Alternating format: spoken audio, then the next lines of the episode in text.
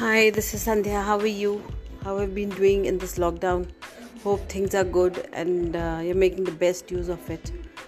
Uh, please pursue your hobbies, take care of your health, and uh, always have a very positive attitude towards everything in life.